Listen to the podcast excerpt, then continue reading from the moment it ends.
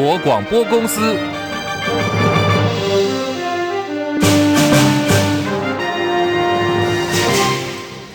大家好，欢迎收听中广新闻，我是黄丽凤。新闻开始，先来关注的是兄弟翻脸。以电影《海角七号》赛德克巴莱走红的金马奖名导演魏德胜，经传资产遭到法院全面查封。这是中影董事长郭台强指控魏德胜欠款四千五百万元未还，向台北地方法院申请强制执行。魏导两度抗告都遭驳回，台北地方法院已经在本月七号下令查封了魏德胜的薪资所得还有资产。要来抵偿。魏德圣跟郭台强被形容说是有兄弟情。二零一零年，两人合作的电影《赛德克巴莱》获得金马奖最佳剧情片，两人当时还一度走上了金马红毯。可是没想到，因为这部史诗级的电影所衍生的纠纷，现在闹上法院。不过魏导是否认欠债的，他说他签下本票是因为对方做账需求，而不是债务，自己是被坑杀的。魏德圣最近呢，正忙着跟田中千惠还有范逸臣来宣传。芯片 Big，那么对于资产遭到法院查封，他说已经委请律师向台北地方法院声明异议。距离二零二四总统大选投票现在剩下不到半年时间，面临蓝绿白三党已经推出了总统候选人。红海集团创办人郭台铭最近还是动作频频，国民党则是坚定不换侯，郭董独立参选四卡都的可能性大增。在今天早上，我们看到两份最新的民调，先来看的是网络媒体林传媒这份民调说，赖清德拿到的支持度有百分之三十八点四八，跟前一次的百分之三十七点点七六相比略微上升。最近两个月民调大跃进的民众党总统参选柯文哲，则是首度碰上关卡了。这次呢是百分之二十八点三四，位居第二，跟前次的百分之三十一点二九有下降，是三人下降幅度最多。另外，在国民党的侯友宜方面，获得的支持度百分之二十一点二九，前次调查呢则是百分之二十一点八七，略微下降。总统大选现在看到四三二基本盘已经浮现。另外一份民调是三立电视台旧臣出走所创立的新媒体，叫做风灿传媒，今天也公布了总统四卡都民调，说民进党赖清德百分之二十八点零支持度维持第一，民众党柯文哲百分之二十点四，郭台铭百分之十四点四，国民党的侯友谊则是百分之十二点四垫底。不过，如果郭台铭独立参选，会吸纳主要参选的票源，会名列第三，变成赖清德支持度百分之二十八点零，柯文哲。百分之二十点四，郭台铭十四点四，第三，侯友宜呢则是百分之十二点四。好，对于民调表现不乐观，国民党总统参选侯友宜也做了回应。民调高高低低，我们都可以参考。最重要的，我们选举有选举自己的步骤，在整个过程当中，球赛一样刚刚开始，所以刚开始我们一定会不断的去强化。我们自己的战力，最后我们一定会赢得胜利，逆转胜。另外，又有民调显示，六成民众不支持国民党换将。金思成认为郭台铭不应该参选。侯友谊说，现在外面的声音他都听到了，期待大家能够团结在一起。这些团结都必须要用行动力来展现。好，现在蓝营内部整合，韩国瑜也是重点。国民党上个礼拜三的中常会，原来有中常委说准备要提案，建请党中央完成三阶段的整合，要整合出一组最强的参选人。最后是遭到党中央。当侯办居中协调暂缓，虽然有中常委扬言今天礼拜三哦还要再度闯关，不过根据了解，这项被视为换侯的提案已经胎死腹中了。而在今天晚间开始，侯友谊一连三天在台中、新北、桃园有三场大型的造势活动，要全力拼出气势。造势活动三连发，期盼的就是蓝营在二十三号全代会之前展现团结气势，要冲高民调。今天晚间的台中造势哦，目前。了解是看不到韩国瑜了。那么侯友也说，希望韩国瑜能够出席，大家一起并肩作战。兄弟齐心哦，其利断金。我跟韩国瑜市长都会同心面对，我们都是为中华民国一起打拼努力。那至于前代会的整个规划，我会尊重党的安排。中广新闻网。News Radio。现在时间来到十三点零六分，我是黄丽凤，欢迎大家继续收听新闻来一点三十分钟全新闻，提供给您的是今天的重要新闻，包括有财经、政治、国际、民生一次掌握。非常谢谢正在收听广播的朋友，也感谢你哦，正在收看 YouTube 直播哦，大家都帮忙按赞了吗？请大家帮忙按赞、订阅、分享，多刷留言板，扩大中广新闻网的触及率。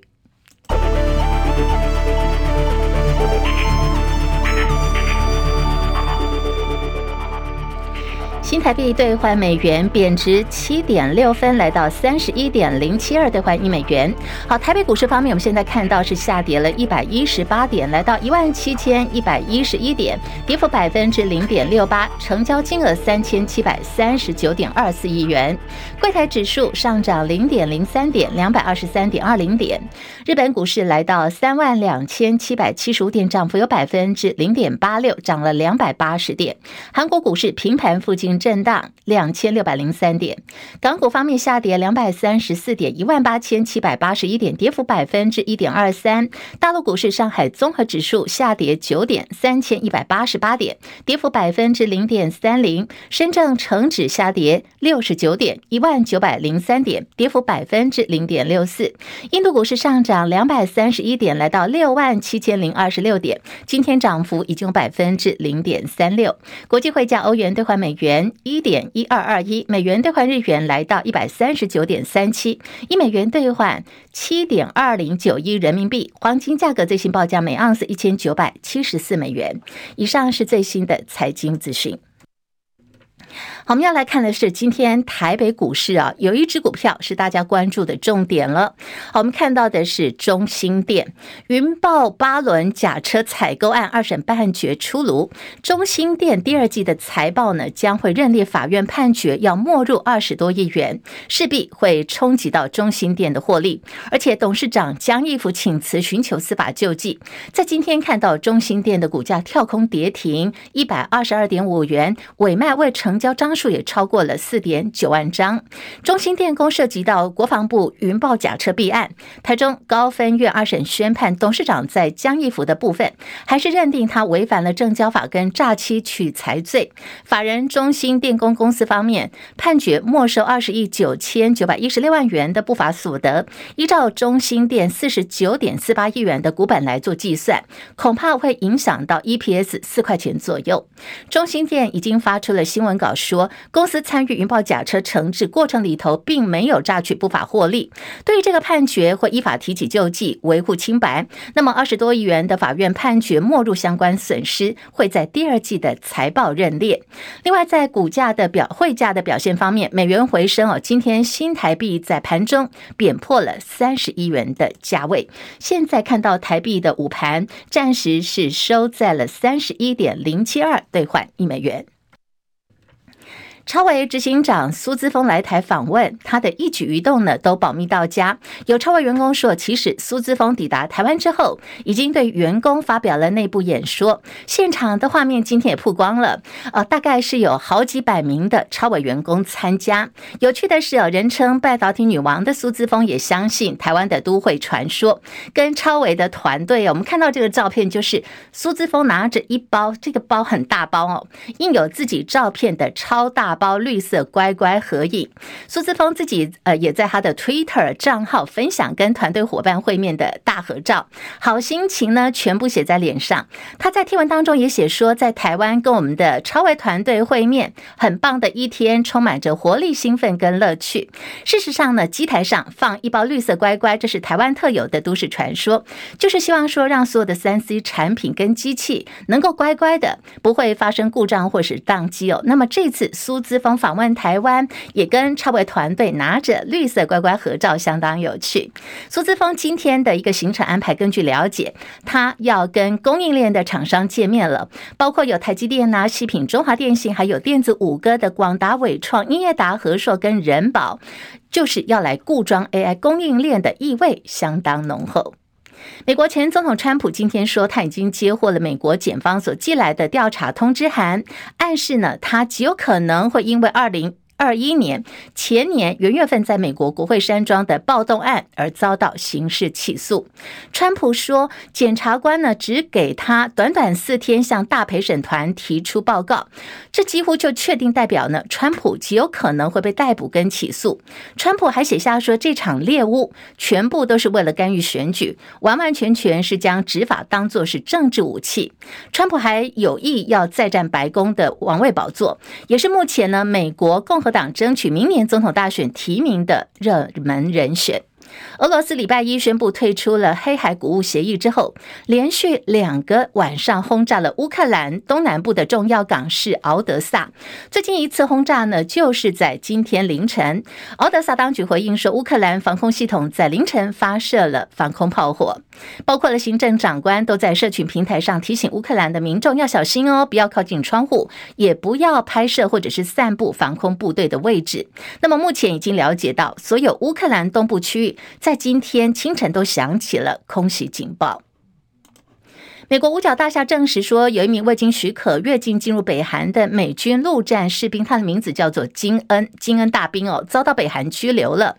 负责管理板门店共同警备区的联合国司令部表示，已经跟北韩来做接触，试图透过谈判释放这名士兵。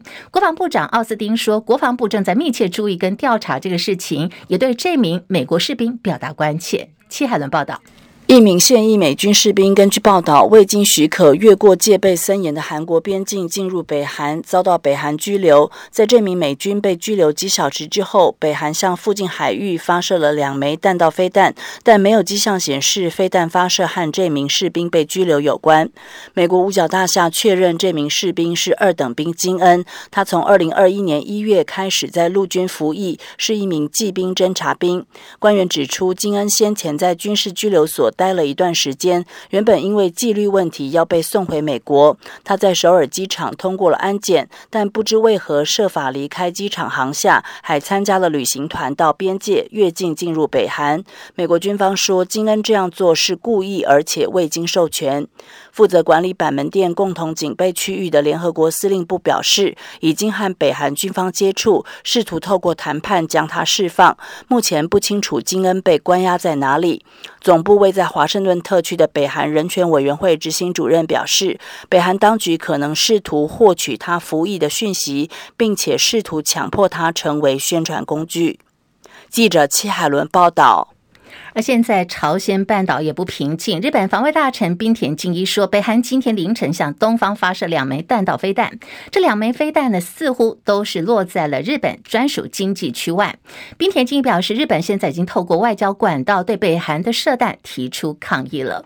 时间来到十三点十四分，好，我们要进行的是新闻最前线单元，又要聊的是水到渠成。连线资深记者张伯仲，伯仲上线了吗？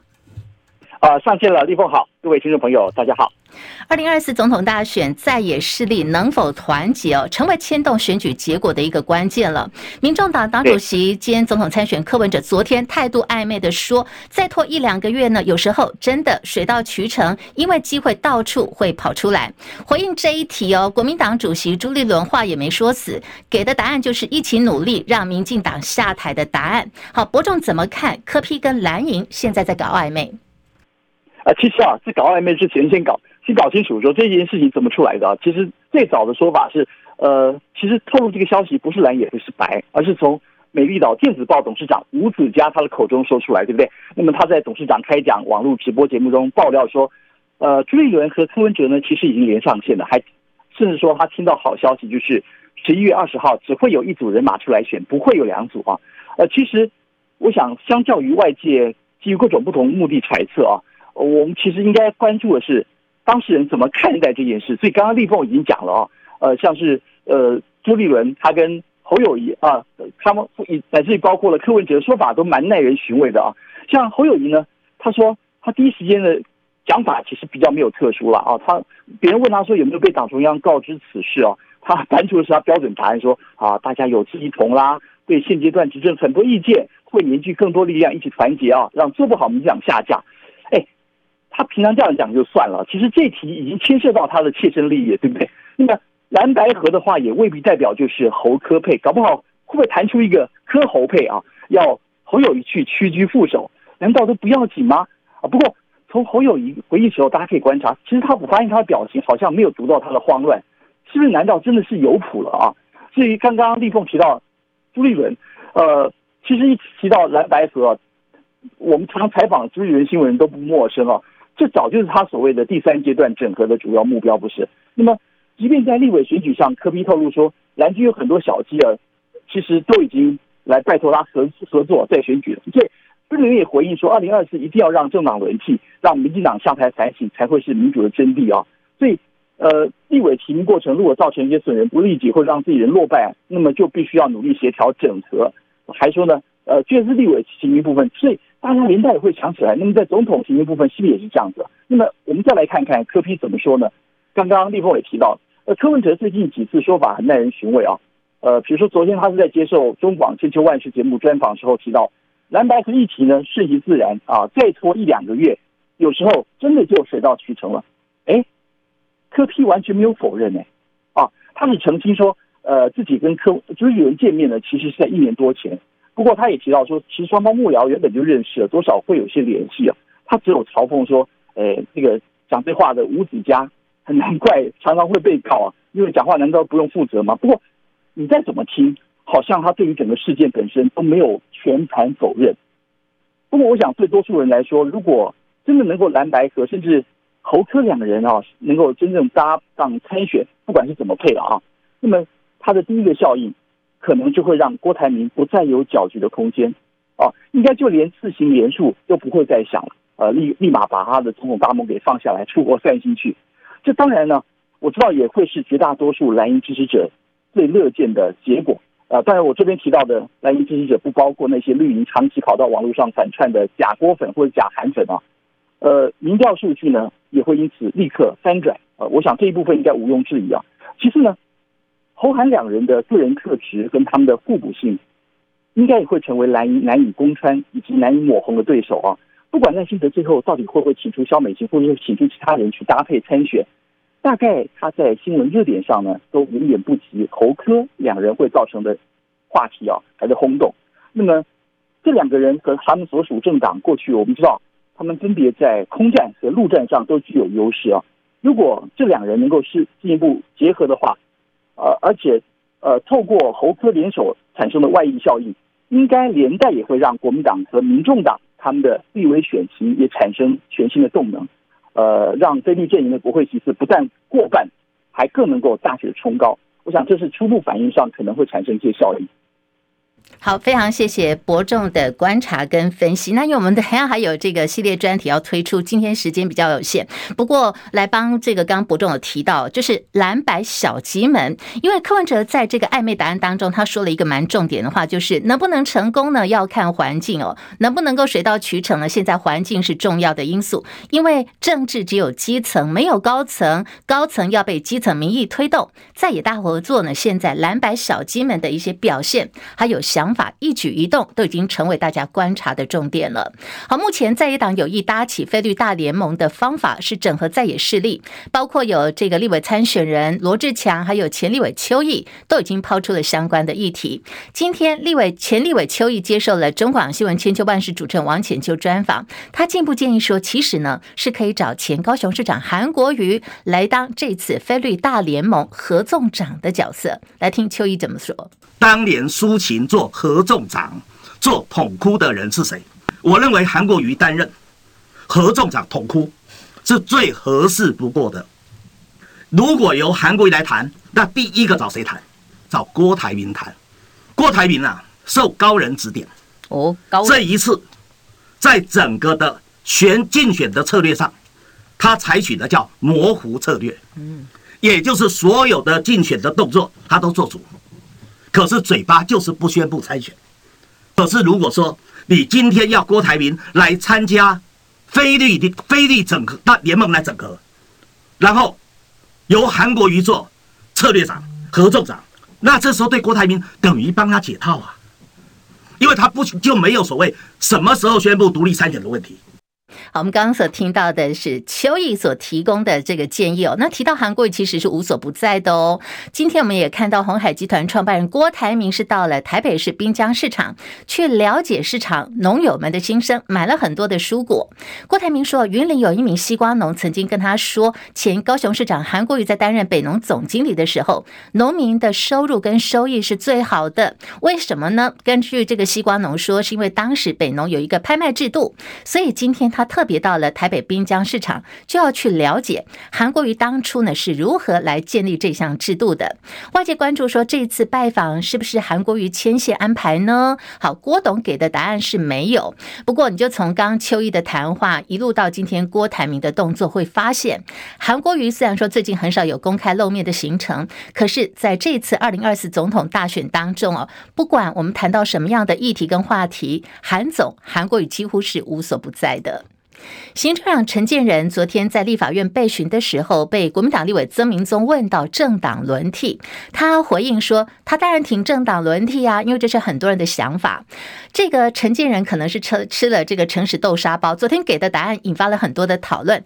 今天呢，同样又有立委来问他了，来听听看他怎么说。昨天我接受啊委员的咨询哈，谈到的是在一般的民主制之下的啊状况哈啊。我想我的表达哈相当的清楚啊，在并没有呃说明说现在是要呃台湾是需要政党轮替哈。我想我的发言的呃脉络呢就相当的清晰哈啊，实在不必要啊大家啊多做这一个扭曲的解释。